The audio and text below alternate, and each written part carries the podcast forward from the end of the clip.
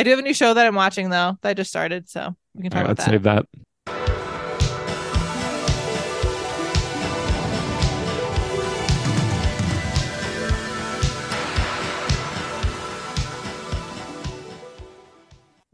Hey, this is Drew here with my little sister, Ashley. That's growing every day. Hey. Yeah. Congrats on your girth. Thank you. Thank you. Um, you did hear the music, right? Because you weren't bobbing your head. Oh, yeah. I heard it. It's very okay. like ethereal. It's not like a bobbing head kind of music to me. Okay. But... Well, it's like a, you know, it's a little bit of like a weaving your head. Oh, sorry. sorry. Perhaps.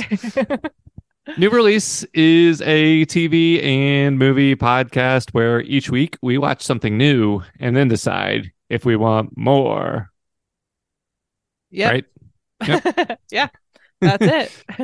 This is episode one hundred seventy-seven. Pretty impressive. Dang. Yeah. My lucky and, number, seven. Well, we'll get to seven seven seven eventually. Any day now. Yeah. Yeah, no, that's... Kind of scary to think about. Daunting.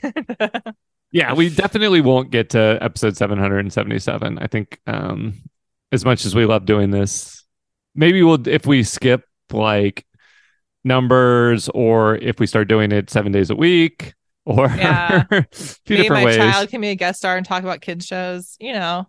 yeah, yeah. There's there's options. Yeah, I would need to. We would need to recruit like legacy members of mm-hmm. the team. to to take over.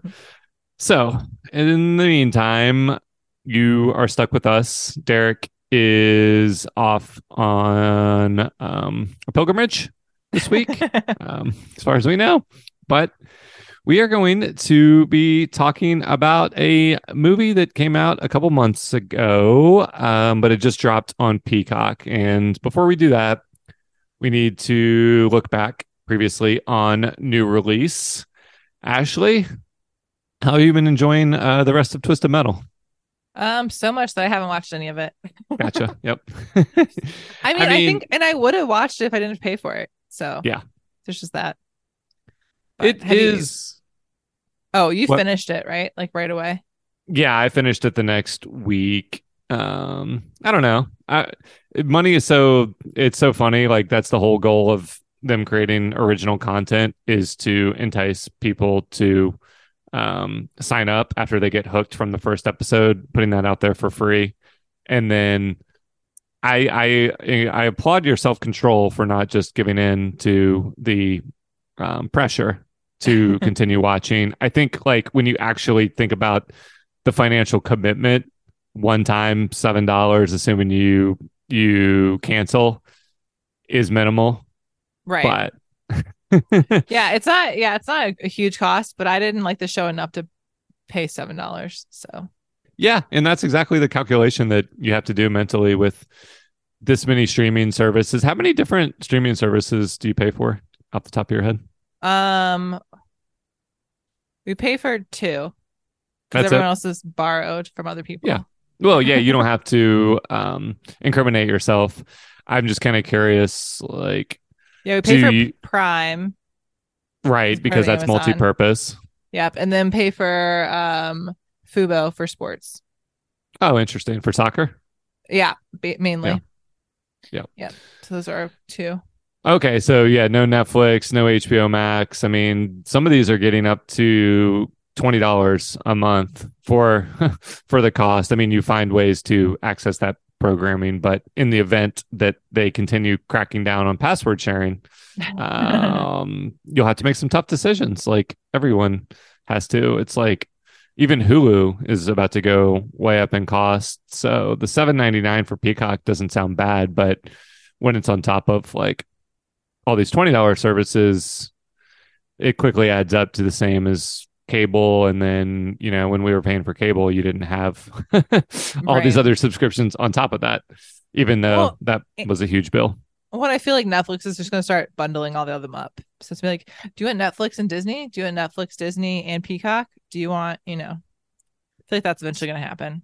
Somebody to. will. I mean, there are some very complicated rights deals. Netflix doesn't own anything um, except mm-hmm. the, their original programming. So Disney owns Hulu and E S P N and all of those Well, almost certainly. Basically, that is exactly what they're doing with Hulu. The new pricing is trying to um, force you to bundle Disney Plus and Hulu. Oh, that was the, Hulu. Yeah. Yeah. Into the same one. But yeah, you're right. It'll, it And then it just becomes cable again. It's right. It's really silly. And there's more and more commercials, too. So I'm like, well, what's the, it's just reverting back. So that's annoying. Yeah, that was, I, I already mentioned this, but that was my biggest um, complaint about, it's weird. I'm like, I kind of enjoy the little commercial breaks, like enjoy them from a pacing standpoint.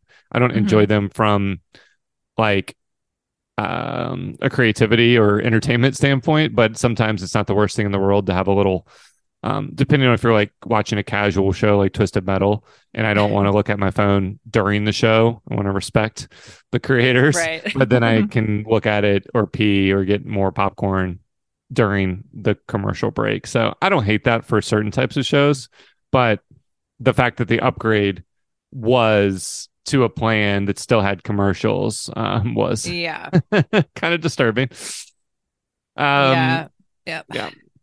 All right. Well, that's our streaming platform update, but I did. Oh, we, we do pay have for YouTube as well, I think. For YouTube, like premium without commercials. Um, we have commercials. So do we pay for that? We used to no. not have. Okay. So we used to pay for it without commercials. And now we've gone back to commercials because it just seems silly. But we used to pay for that as well. You know, one thing that is a helpful exercise for people, and this always gets overlooked when people are comparing Netflix to H B O and Hulu and stuff, is that the hours spent on any platform, I think I think YouTube um, uh, beats out any oh, of yeah. the major streaming platforms. And if that's the case for a consumer, um, eleven dollars a month to not have commercials adds up to a lot of time in your life. Yeah. I feel so, like Isaac watches hours of YouTube. So yeah, I think that's a very reasonable investment. Um, like I watch hours and hours of disc golf, and it's a sport that's perfectly fine to have broken up with, with ads. But then again, it's like, you know, if I'm going to spend uh, eight hours watching YouTube in a weekend, I think mm-hmm. that's that's worth the investment for me. So yeah, that's something to just consider. It's like a, it's a platform that people got used to ads on, but uh, if you're just comparing time saved, not watching commercials, and how kind of frequent they are, and and once you, I'm surprised y'all were able to go back, because once you get used to it without commercials, it's very jarring. Yeah, it's really frustrating. Um, so we'll see how long it lasts. It's only been a few weeks. Right. Um, okay. Well, um, we talked last week about Talk to Me, the possessed hand movie, and maybe kind of our our Do We Want More segment was, was geared around whether we wanted more from the Philippou brothers, whether we wanted more Talk to Me's, or whether we just, you know, like that. The way we chose to answer it was related to Um, more Talk to Me sequels or other stuff. And by the time we recorded that, they had already greenlit the sequel. Oh, really? Yeah. So there absolutely will be a Talk uh, no, numeral two Me. So it's not a prequel. It's not going to be like. No, I oh. I mentioned that they were already working on um, or they had already filmed um, footage that they didn't use that that it relates to a prequel. I'm not. Well, I don't know for sure. It's got two in the name. uh, OK, they have kind of already released like a teaser poster with the, the numeral two. But oh, interesting. It doesn't mean they can't explore the mythology more. Right. I think they have to. Yeah, but we'll see. And interesting. It, OK. Yeah, and we don't have to spoil the, the movie in case somebody's listening to this episode that's not about that movie, but it leaves on enough of a cliffhanger where they could pick up um, mm-hmm. with that as well if they if they want to make it like a direct sequel. Yep.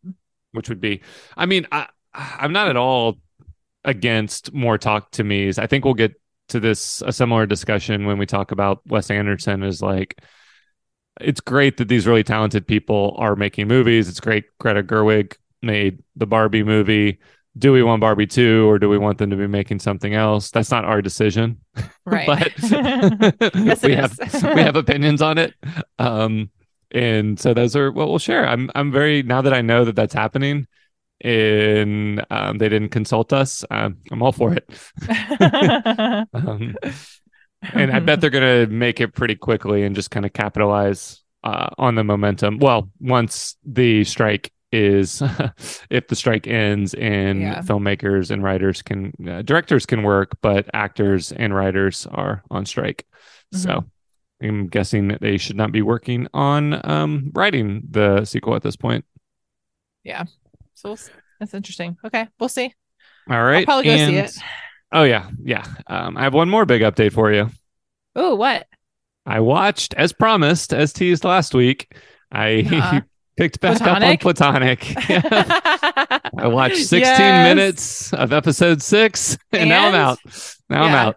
Was it when Seth Rogen is a giant asshole and you're over it? Because that's when I, I stopped. I mean, yes, that is every episode. You're right. And I don't think you got this far. It's when he, um, he's still, it's when Rose Byrne gets a new job as a lawyer. She doesn't start yet, but she's like get getting back into the workforce. And he is trying to, uh, Seth Rogen's throwing a party for his, his younger Oh, girlfriend. I saw it. That's when I stopped watching it.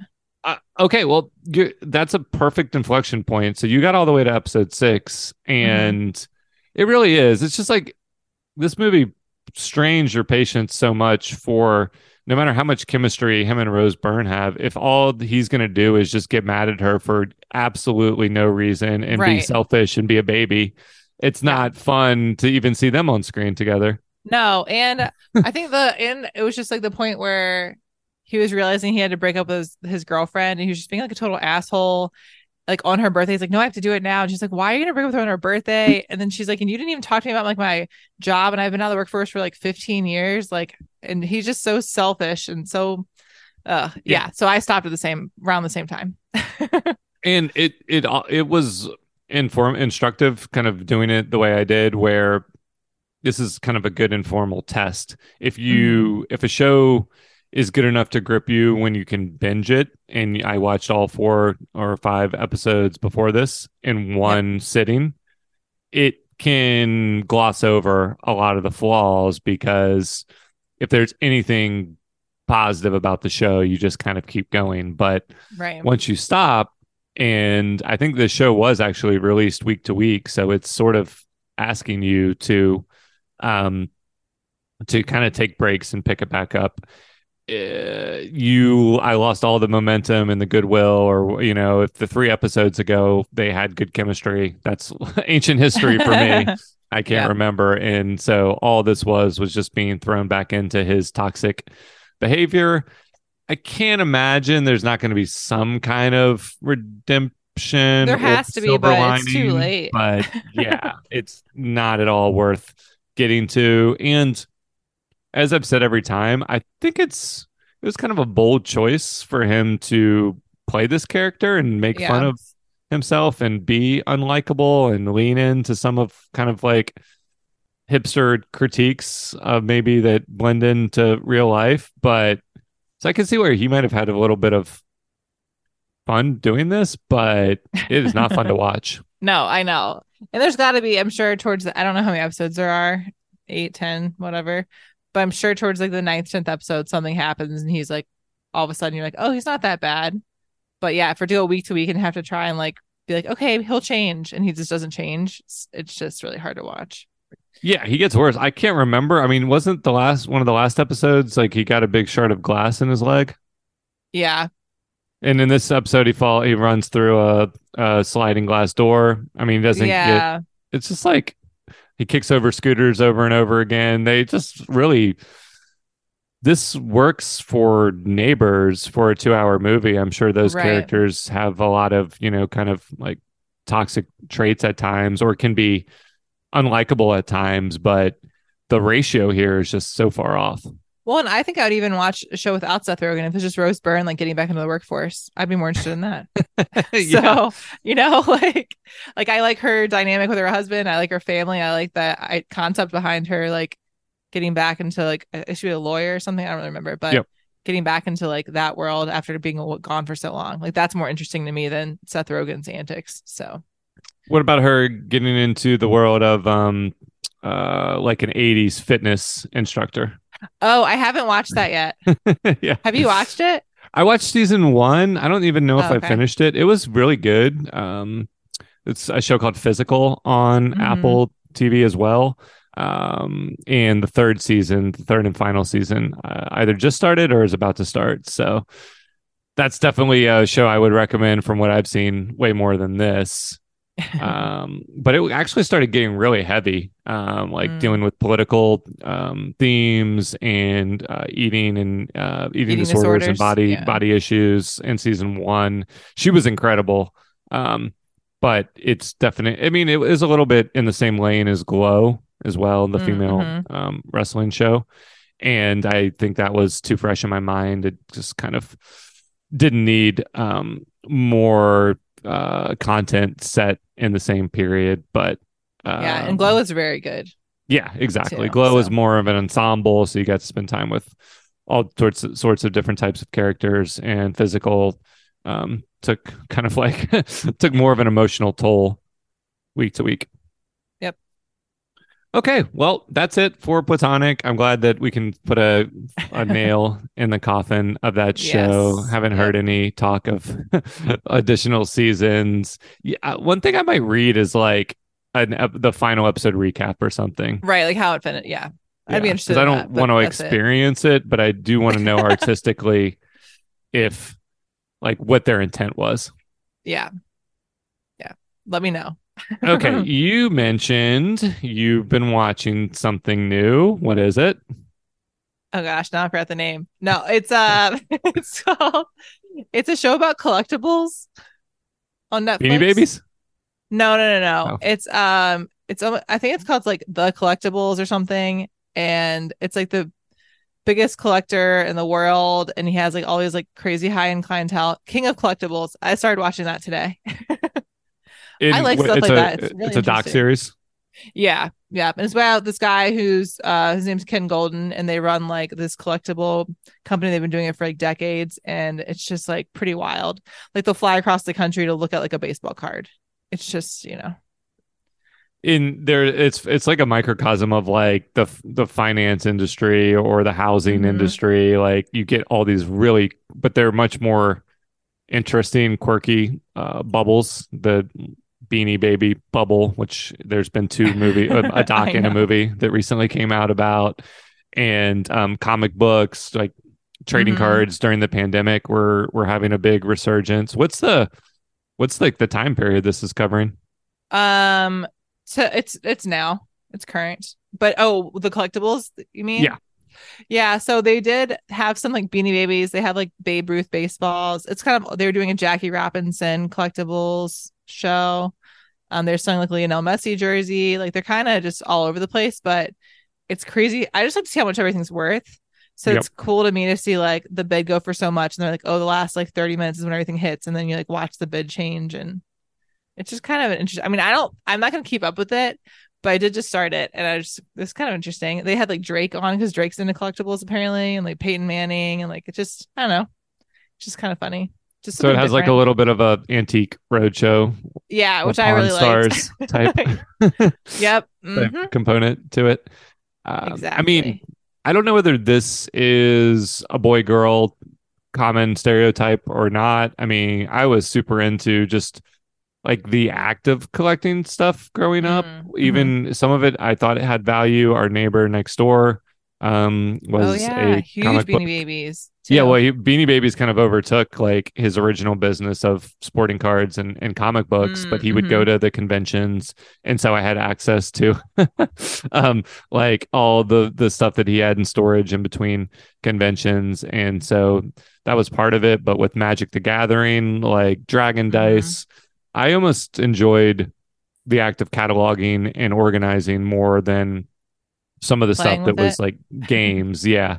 Mm-hmm. Um, like Magic, especially just like assembling and creating like the, the decks of cards uh, as much as playing them.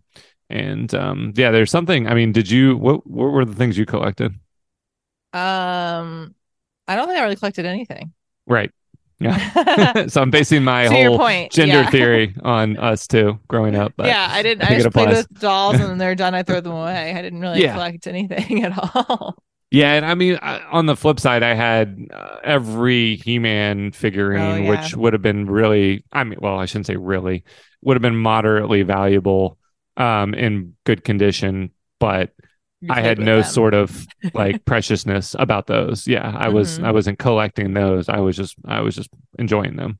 Well, you played um, with them and then you bagged them and put them in a suitcase with what you thought were the cost of each one was. I, exactly. So that might have kicked in at some point, but it was way too late for them to actually value. have collectible value. Yeah. Yeah. Um, yeah. So that's, I mean, I don't know. That, that definitely sounds fascinating. I thought you were describing it like the toys that made us, but this is a totally no. separate thing. Yeah. Yep. Yep. Interesting. Um, mm-hmm. One last little bit of nostalgia. I did finish the Gladiator show. What Gladiator show? There's a show on Netflix called Muscles and Mayhem. Oh, oh, oh. You the finished unauthorized that whole show? Gladiator story. Yeah, five episodes, which apparently it was the second series about American gladiators to come out. There was one on E S P N oh. um, that came out like a three-part series before this, which maybe that's the more critical look at it. This was the more like stylized look and like, I mean, they definitely went into some of the the negative, the downsides of the gladiator lifestyle and the treatment of the gladiators by the the network and the production company, and and um, had all these firsthand interviews with the gladiators. Like the the the character Nitro comes out oh, looking yeah. really kind of like a thoughtful dude um, from all of his interviews. So it. It didn't need to be five parts. It wasn't five hours. I don't know if it was like three and a half hours in, in five parts, but um, I definitely got some solid, you know, nostalgic um, satisfaction from that uh, because we watched that show quite a bit growing up, right? Yeah, we did. Yeah. It was, it was fun, super entertaining.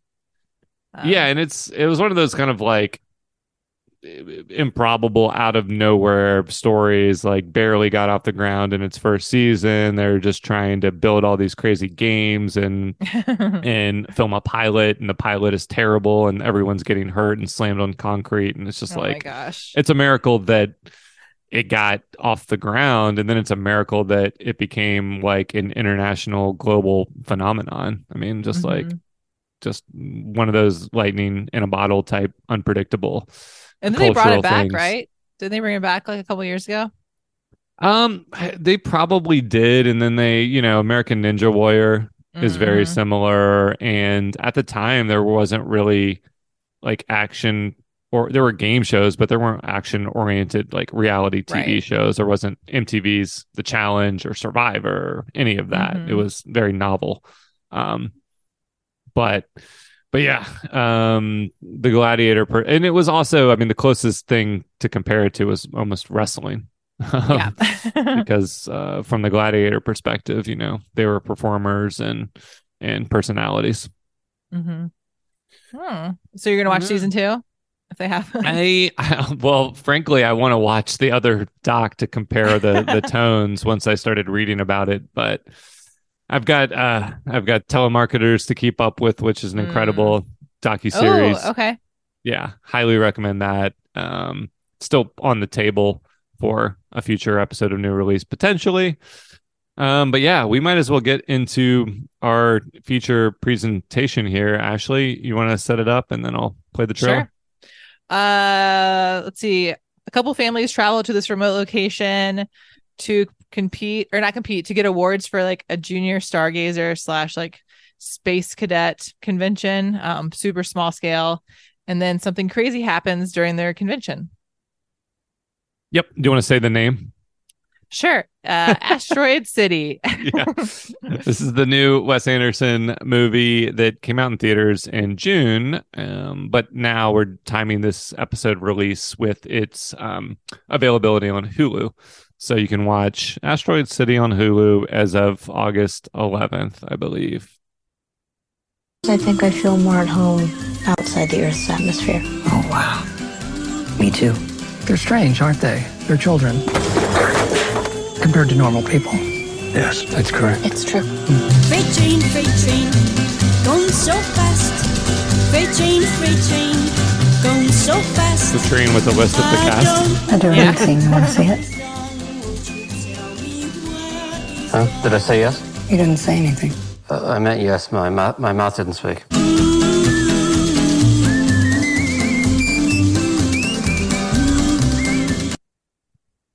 okay, Ashley. Quite the cast. Yeah, the cast is insane. We could Crazy. just name the names, but you've you've seen them by now. Um, do you want to talk about your history or relationship with Wes Anderson, or start with the movie? Oh, mm, I think history first.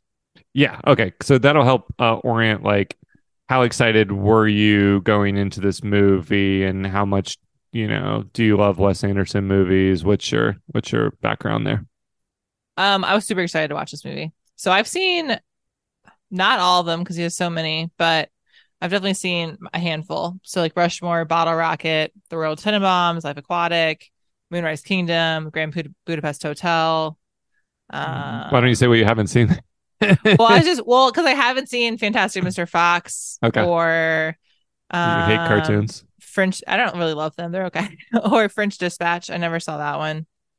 Uh, I Love Dogs. That's the other. Yeah, I didn't see that either. Okay. Well, there's a theme. I mean, um, yeah, you well, you've seen the vast majority then, mm-hmm. and aside from one live action movie, French Dispatch is the most recent one before this. Yeah. Um, okay. So you were. When did you? St- start becoming aware of his movies, and was it kind of like a style and a, you know, type of filmmaking you hadn't seen before? Yeah, aesthetically it's fucking awesome. They're always really cool and unique, and the stories are so different. um I really love Dar- Darjeeling Limited, and I saw I didn't see Rushmore till way later, um mm-hmm. but that's like one of my favorite ones of his. So Um, yeah, okay, well, we're gonna get to which Wes Anderson movie we are, but you bet we better not have the same one. Was it Rushmore? well, uh, well I, Jamie has this theory, friend of the podcast, that um, with the director, like uh, she uses Edgar Wright as an example. That often, though, your first experience with the director is um, hard to hard to overcome, or not overcome, like. hard it's it's going to be one of your most memorable and and favorite films ultimately, um but Darjeeling is the first one you saw, and that just kind of opens you up to the world of the rest of his movies. Yeah, I think it was either Darjeeling. Yeah, I think I saw Darjeeling before Life Aquatic. So not Tenenbaums? No, I saw that one later too. Yeah, that was probably my first, just because I'm a little bit older than you. And when I was getting into movies, that might have been the one that was like the most popular, that had um, the most popular, most recent one when I was kind of seeking out different types of movies. Mm-hmm. Um, so I feel like that was my entry point. But then, yeah, then I went forward from there. And then it was later that I went back to his first two, which are Bottle Rocket and Rushmore. Oh, yeah. Bottle Rocket's great. So yeah, and it's always just so different, and that you it's one of those movies where you watch like an art, like it's a very artsy perspective. Like you never really know. You kind of want to rewatch them because there's always things you miss. Like his attention to detail is crazy. So um yeah, know. and it's, it's one one thing I'm curious about is the trajectory that he's on with with his filmmaking style by nature of, you know, time and resources and and whatnot. Uh, Bottle Rocket and Rushmore have a lot of his signature, um, a lot of his signature style from like a storytelling perspective and from a, mm-hmm. a dialogue perspective, uh, deadpan, sarcastic acting performances, um, check. But the further you get in, for the most part, it's like uh, a straight um, uh, trajectory upward of how Wes Anderson-y The, the visuals are, how meticulous, how like um, symmetrically framed, how mm-hmm. um, colorful and um, mannered everything is. This movie um, that we just that, that we're talking about, Asteroid City, is built on a set intentionally, so it even like um, allows him to lean into that a little bit more, perhaps. But do you?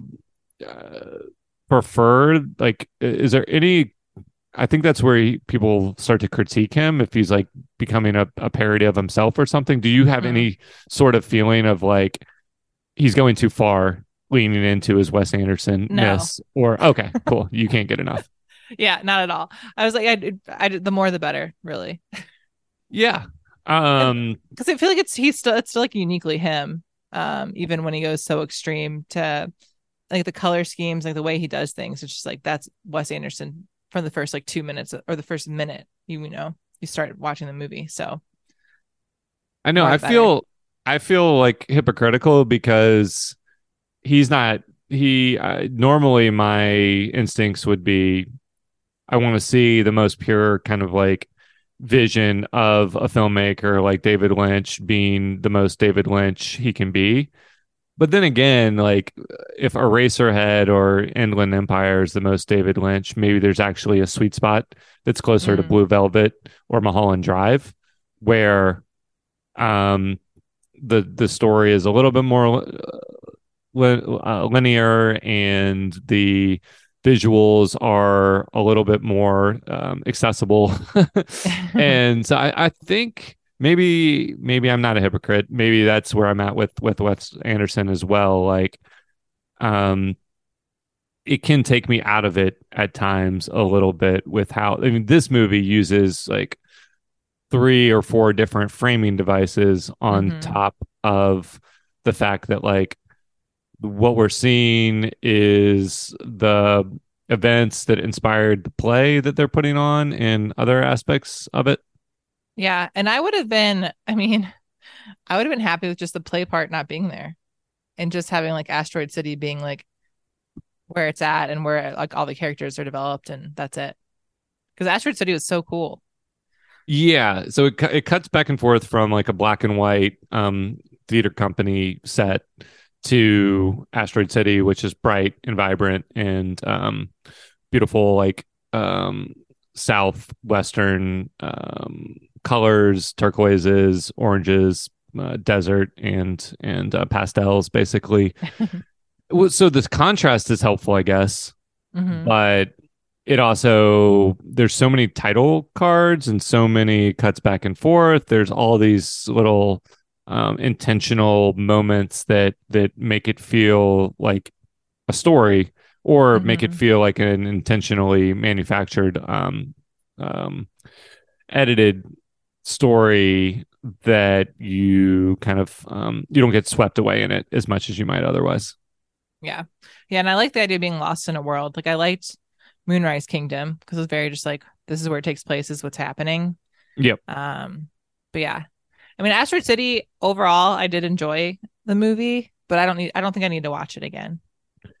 Yeah. Okay. So now we're getting somewhere. I mean, uh, I think uh, Moonrise and Grand Budapest were incredible. I didn't, I don't have the same oversaturation or overexposure or, or like disconnect between the, it's a consistent world that you spend the whole time in mm-hmm. and you get swept up in it and you aren't like taken back and forth. So I do feel like with French Dispatch, because it was an anthology series, um, so you have three okay. different stories, obviously that's going to be, and they all get to kind of um, uh, have a slightly different like visual tone and, and things like that. It's really fun and experimental for him.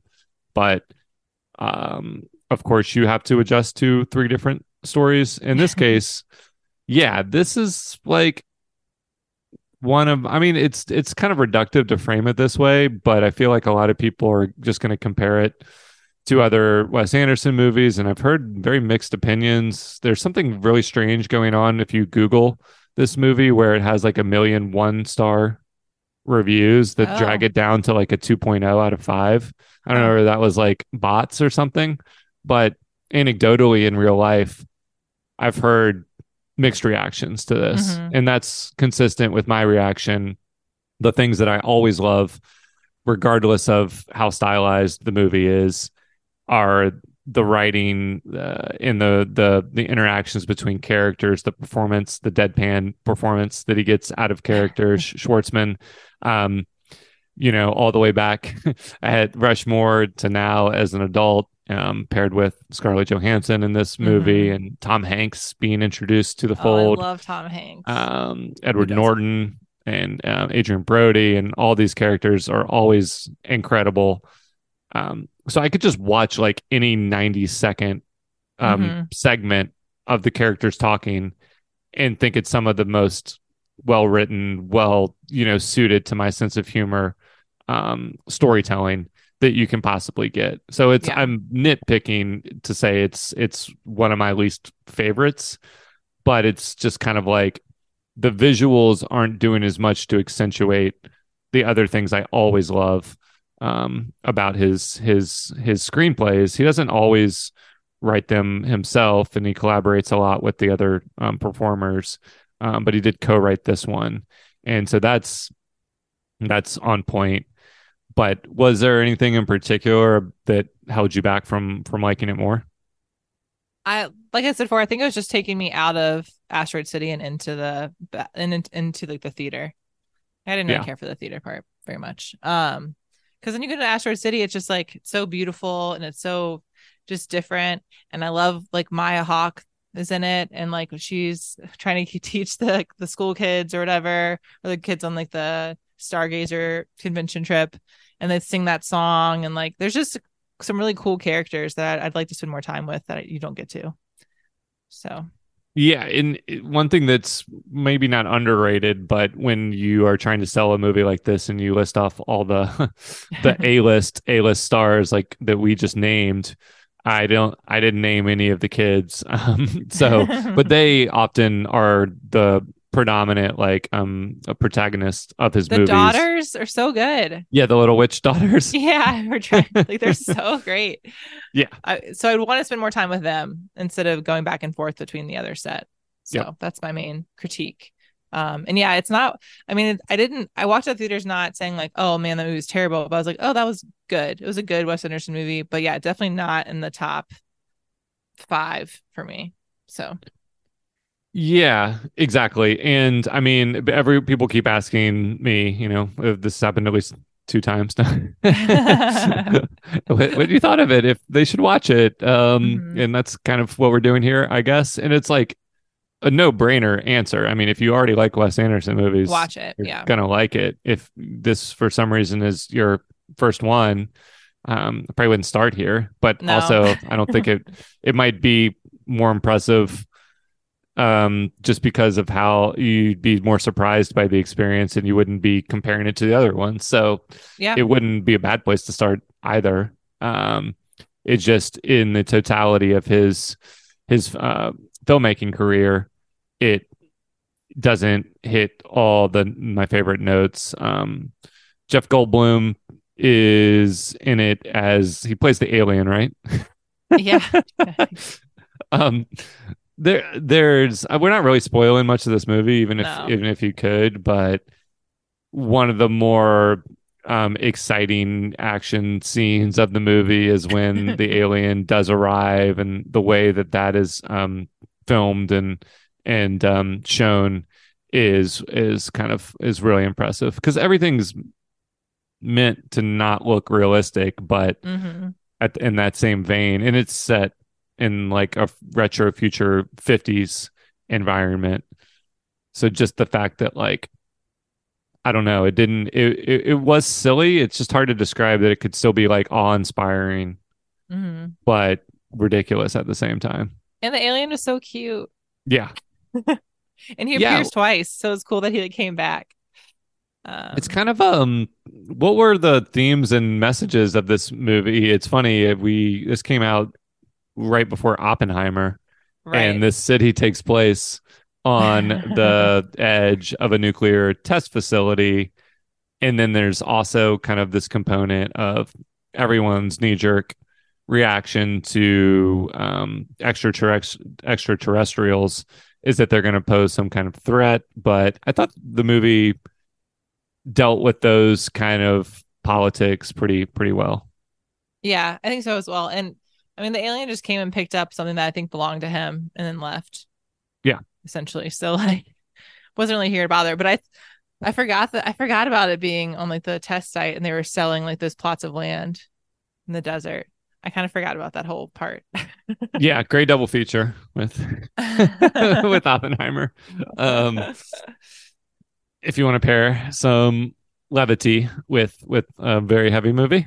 Yep. um, yeah, so not to overstate. I mean, it doesn't really like. Then the military shows up and, and quarantines people, and mm-hmm. It's also worth noting, um, I kept telling, uh, mentioning this to people as as well after I saw it, that I was pretty sure this was like a product to some degree of the its pandemic production um, mm-hmm. restraints. Mm-hmm. And so that uh, was the case. Wes Anderson has talked about how like the script got changed a little bit to them introducing the quarantine period, mm-hmm. um, but also just kind of the artifice of the set and stuff. They were able to film this in Spain during um, during COVID or during a lot of lockdowns, and you know it just it just made sense that they would be on kind of an artificial set because they had to um, not have not be mingling with background extras and and and people in the in the world. Mm-hmm. So yeah. I'm definitely making a lot of uh, the constraints of the time and the situation. So if that's if that was part of the reason to make it feel even more like isolated from from normal reality than another movie, that's a that's a great excuse. Yeah. Okay. Um, let's pick. Um, you know, sometimes we do choose your character, and there's just too many to yeah. to choose from. I was thinking about doing choose your character in the entire history of Wes Anderson. Oh my gosh. Movies, but we're gonna choose the movie, the Wes Anderson movie that most captures like however you want to approach it, like. Um, if this is a BuzzFeed quiz of which Wes Anderson movie are you, which one do you think it would select for you? Or you can oh, just pick man. your favorite. Yeah, I might just pick my favorite. I think it would have to, because there'd be such like a wide range of questions in order to like, get to that point based on something more specific. So I won't choose Rushmore because I feel like that's what you're going to pick. And I don't want to do the same one. Although that is one of my favorite ones. I'm really surprised uh, if that is your favorite, though. I think it's I've it's more. It, I think you talked on this talked about this earlier, but it relies more heavily, obviously, on the dialogue than it does anything else. Like the visuals aren't so crazy and like outlandish. Um, it's just a really interesting story. Yep. Um, man, I think I'd have to go with Darjeeling Limited. Okay, interesting. I know um our friend Oliver um, has a lot of affinity for that one. It's kind of a, it's a very unique setting, mm-hmm. um, but but yeah, why would why would you choose that one then? Well, I also love Adrian Brody um, mm. and Owen Wilson, but I think it was the first time I saw Adrian Brody in like a different type of movie, and I was like, oh, I really like this guy, and I don't know. And I like them traveling into a different country that I've never been to or experienced, um, and all the vibrant colors and kind of going on a quest. I always like those kind of movies. So, um, yeah. And I think that's the one I've probably seen the most out of all of these. And then Rushmore is probably second. how, how, like, how many, how often do you rewatch some of his movies? Um, not very. Every couple of years, I'll probably watch one. Yeah. Yeah. It's, randomly, I remember, I don't know which leg of my various cross-country trips this was, but at one point I was staying at your apartment and I watched, like, that was the first time I think I went through and watched all of his movies in a row. Oh. Um, so I've done that a couple times and I revisit them very, inf- like, not very infrequently, but like, Um, there's been new movies of his coming out so regularly that I'll watch like one of his past ones that I love once a year and one new one once a year when it comes out or every other year. So similar, similar um, schedule for me. So what's your, what are you going to choose? I, so I feel like the most common answers to this are um, Tenenbaums, yeah. Life Aquatic, mm-hmm. and that's those are probably the top two. And Rushmore. So, well, yeah, I mean, I Rushmore does do all the things that I described. It starts with that incredible kind of like montage of uh, Jason Schwartzman's. What's his name? Max something. Um, oh, I don't remember. In the in the movie, Max Fisher. Yeah. Yeah. Um, it starts with like that montage of all the awards he's won. He basically is. He embodies this Wes Anderson trope of the precocious kid who is way too intelligent for um, his own good.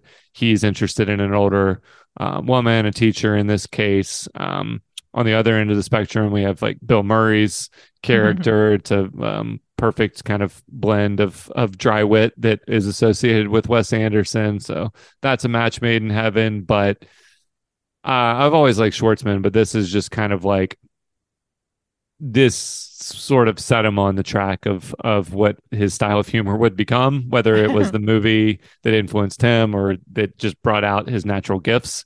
Um, so that worked you, so well. Did you watch that detective show he was in? Do you remember that? Katie and I, my friend of the podcast, best friend growing up, used to watch this detective show with him and like, oh shit. Did you Harriet watch the Spy? It? No, Jason Schwartzman. He was like in his twenties, maybe. Um, I'll find it. Keep talking. Sorry. No, I, I, I had a lot of. I saw when I saw I Heart Huckabees. I hadn't seen a ton of different like um, um, artistic movies or indie movies, so I remember having a really strong reaction to him in that. And um, I'm just kind of looking back. Bored to Death. Oh, I, I did not watch that actually. It was so good. Yeah. Um, and it's Ted Danson, him, Zach Galifianakis, um, and some other people. But it was it was a comedy, three seasons. Um, but yeah, Katie and I used to watch it all the time. So he anyway. had a fun role in the last season of the second, the season two of Righteous Gemstones as oh, okay. as well. That's a quite the character. But um, so yeah, for that reason. But also, what I was getting at with the top two movies is that. There's a sense, I mean, Tenenbaums is a very close second because mm-hmm. of how um, dark and emotional that movie is, and um, and deals with some really heavy plot lines with, with uh, Luke Wilson's character and Gwyneth Paltrow's kind of apathetic character. Um, she Margo? Yeah, she's Margo, yeah. and, and Luke Wilson, you know, um, attempts suicide in the movie, right. And there's the Falcon, and the music in that movie is is incredible. I think Tenenbaums is kind of the ultimate, the peak, in my opinion, of blending those two things, perfect, mm-hmm. of marrying the visual style with the writing and the the performances.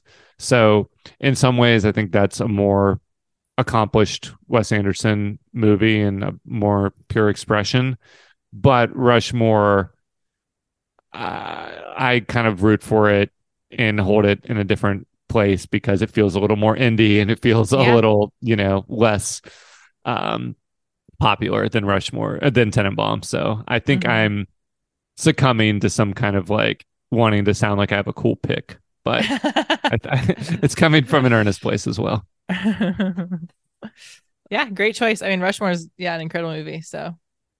Yeah, and Bottle Rocket I've only seen once. I, I I've only seen it once as well. People, when I bring up this argument about what I like about Rushmore movie or about Wes Anderson movies, they're like, "Well, then Bottle Rocket should probably be your choice." But I've only seen it once, so I need to revisit that. There's a few things I remember very vividly about that movie, just how surprising some of the like um, responses from characters.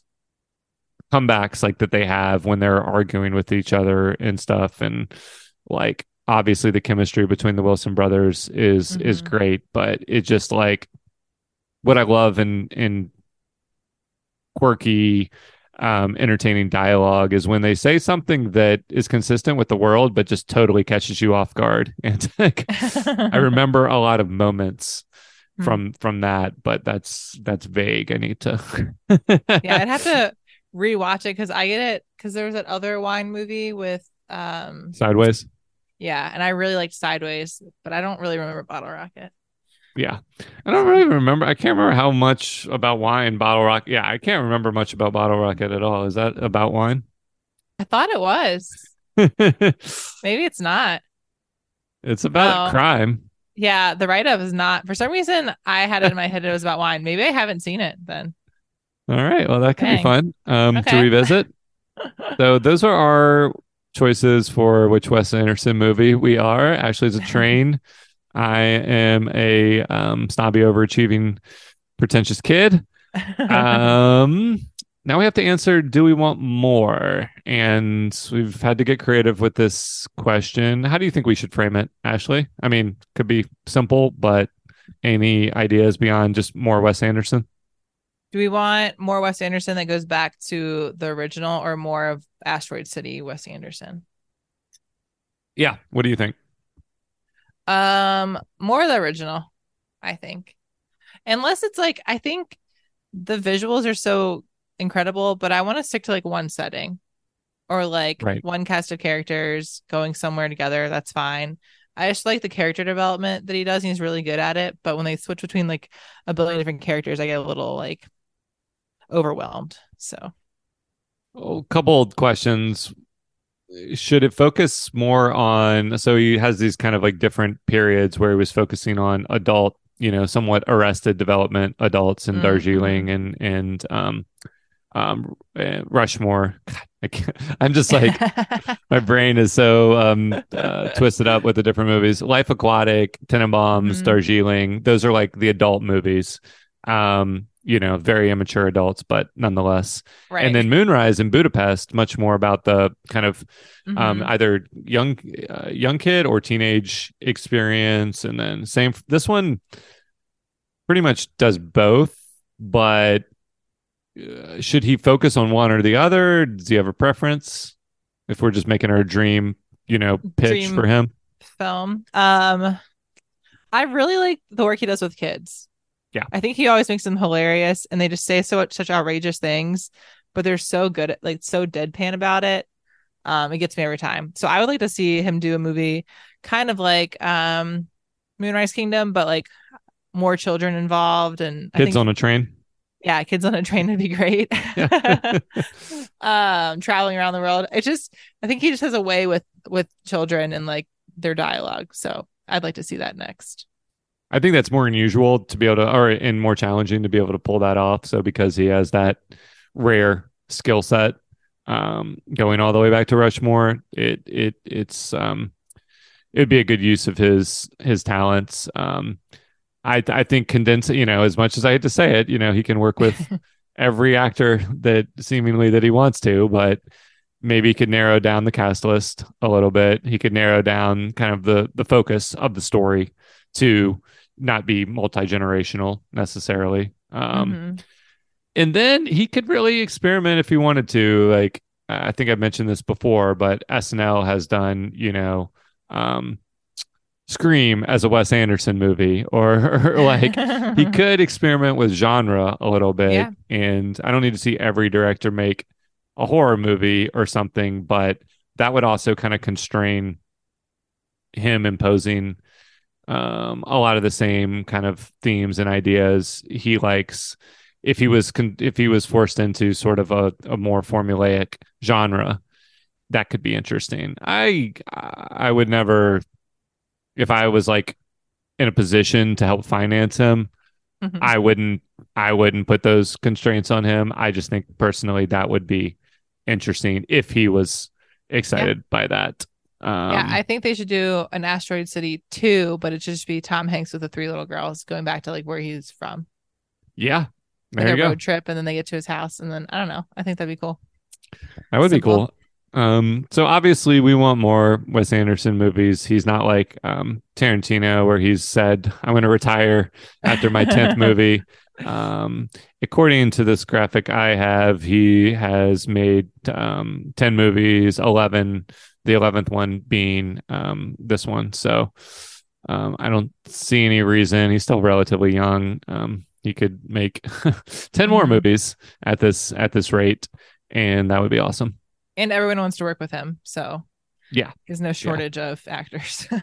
Yeah, I'm sure people will point out like maybe some lack of diversity in his collabor- collaborators. Other mm-hmm. criticisms he gets are kind of um, mining other cultures for um uh, like he he's been fortunate enough to be in a position where he can just kind of be like a, a, a man of the world and and live in all these places and have like mm-hmm. I think what feels like to him genuine personal connections with the settings that he has um photographed and and told stories about.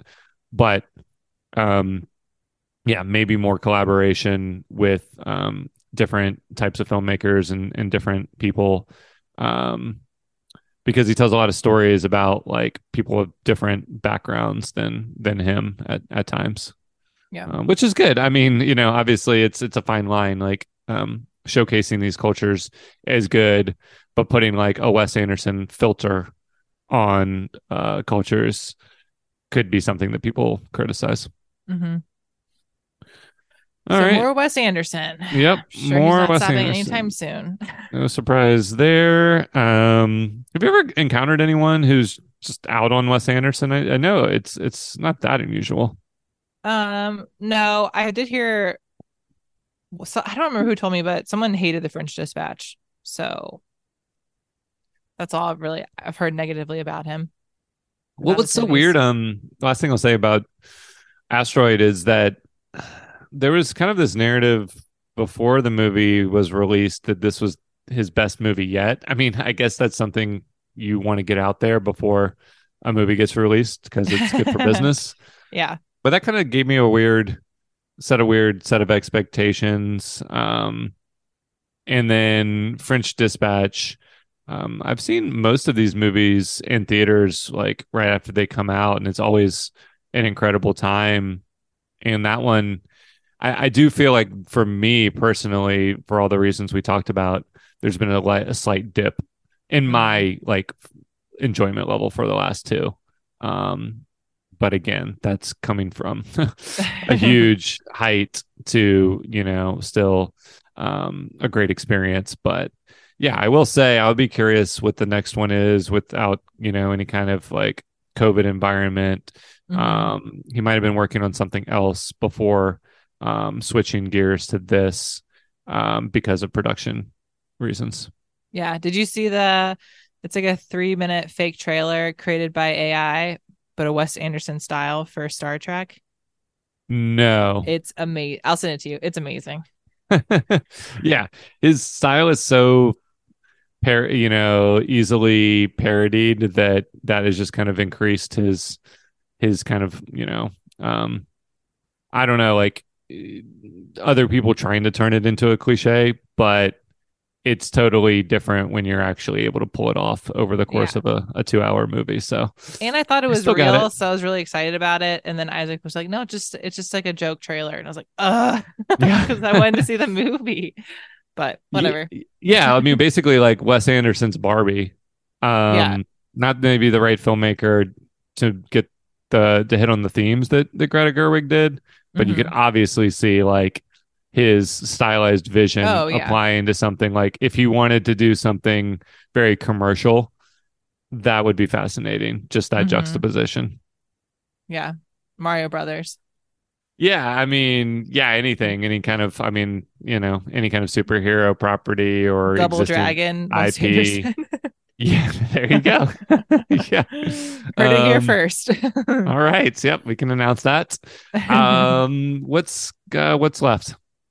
So each week when we watch a movie or a show, we take something from that show or movie and we sell it for meager profit in our new release gift shop. Um, we have a bunch of stuff in here. Um, so we have a motorcycle with two sidecars. The dog will be driving, and then two sidecars for humans, based off of that show you like. What's what, Twisted Metal? Yeah. Yep. Um, we have Evil Dead Rise. We still have the edible wine glass, and we haven't been sued yet, so that's nice. Um, I'm we have trying. a horror. Yeah, the horror of Dolores Roach. Uh, mystery empanadas with a clue inside. Uh, I missed that one, but you know, sure they're delicious. Um, so what do we want to sell from this movie? Yeah, we didn't talk a ton about like um his use of miniatures and the way he is able to create like um some of these really interesting sets with um um kind of old-fashioned techniques that a lot of people don't use anymore. Um, so we could miniaturize something cool. Um, we've talked about trains a little bit. Uh, we have the alien that you could like flex in a lot of different positions, like a really lanky Gumby style alien. That's mm. basically what Jeff Goldblum looks like in this movie. Um, hmm. I mean, Oh, we could sell a plot of land near a nuclear testing facility. That's what that I was is... thinking. Could we sell land? Sure. Just see what happens. Well, we need to give like some incentive for, I mean, one, it's going to be cheap. So you can get a plot of land, but can you tell the listeners one anything the, about... One of the plots of lands has treasures on it. Just okay. one. Um, kind of like has... holes. Oh, yeah. Um, with any geographic um, clues as to where this land will be? Oh, you know what we should have sold? Why don't we sh- sh- Why don't we sell land on asteroids? Oh, yeah. Duh. Yeah. Easy. Yeah. When I say should have, I mean, we're still yeah, we're going in the manufacturing to. process. So. Um, yeah. Okay. So you can get your own um, plot of land on an asteroid. Perfect. And uh, if you really. want to build a city and you have the resources, by all means. All right. So what are we going to be watching next week? Okay. I'm going to give you some options and okay. see what you think. Um, If we were to do Res Dogs, you'd have to start at the beginning and we could just go back in time. But um, that's probably not the most topical way to do that. Um, I mentioned Telemarketers. Now that I've seen a bit of it, I can highly recommend. Okay. Um, that's a little bit of that deflates the gimmick a little bit, but at okay. least it's not a waste of your time. Perfect. Do you care anything about... Um, Star Wars shows on no. Disney Plus. Okay, me neither. So Ahsoka is one of the more anticipated ones in a while, but um, we're not the right people to cover that. Just nope. wanted to mention it. Uh, this movie that is dropping on Hulu, I'm really, uh, I've been wanting to rent it for a while, but now um, it's the perfect opportunity to watch it for free if you subscribe to Hulu, um, a movie called How to Blow Up a Pipeline. Have you heard of this? Oh, no, I haven't. I'll play you a very short little clip. Okay. What if y'all do structural damage? Structural damage is kind of the point. This is destruction of federal property. Terrorism. American Empire calls us terrorists, then we're doing something right. If you're seeing this, let those who profit from mass death know their properties will be trashed. Three, two, one. Is this yeah, a so documentary? Th- no, it's like an eco-terrorism fictional okay. movie, but th- told in, from what I understand, a very realistic way. Gotcha. So not like a how-to guide, but like uh, it's it says how-to in the title. so um, kind of like um, showcasing or, or um, focusing on what um, there are a lot of activists. This, uh, I, I have no idea. We haven't seen the movie. Like, I don't uh, know if it's controversial for condoning um, mm. any kind of acts like this, but just a stylized thriller about eco um, kind of Thanks. like concerns. Yeah. Okay, cool. Yeah, I want to give Telemarketers a go. So okay. Um, my third, my last option was going back to two thousand three, but um, we can table that. But I oh. The last one on that list I want to watch again. Yeah. We can come back to that. Um, okay. So you want to do Telemarketers next week? Yeah. Excellent. Um, right now, I think it's a three-part series and two parts are out. So this Sunday will be part three. Doesn't mean you have to watch all three parts, but by the time we record... Um, You'll have seen all three parts. You could have finished it. Yeah. And I might have finished it. Um, yeah. I'm excited Sweet. to... I'm actually really excited to hear your response to that. It goes in some... very surprising directions. Have you ever worked in telemarketing? No. Okay. We can sure talk haven't. more about that next week. um, all right. Let's get out of here. I'll play the music.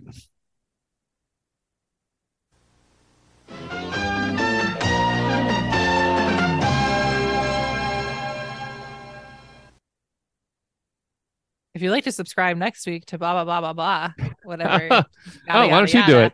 We're we're still going. You can give a give the plug. Uh, I've only heard this one hundred seventy-seven times. I'm like, I don't know. If you'd like to subscribe to our uh, podcast, you can check out Spotify or Apple or any streaming platform. Um, and enjoy listening to talking to us. You didn't say how to search for it. Oh, on new release podcast.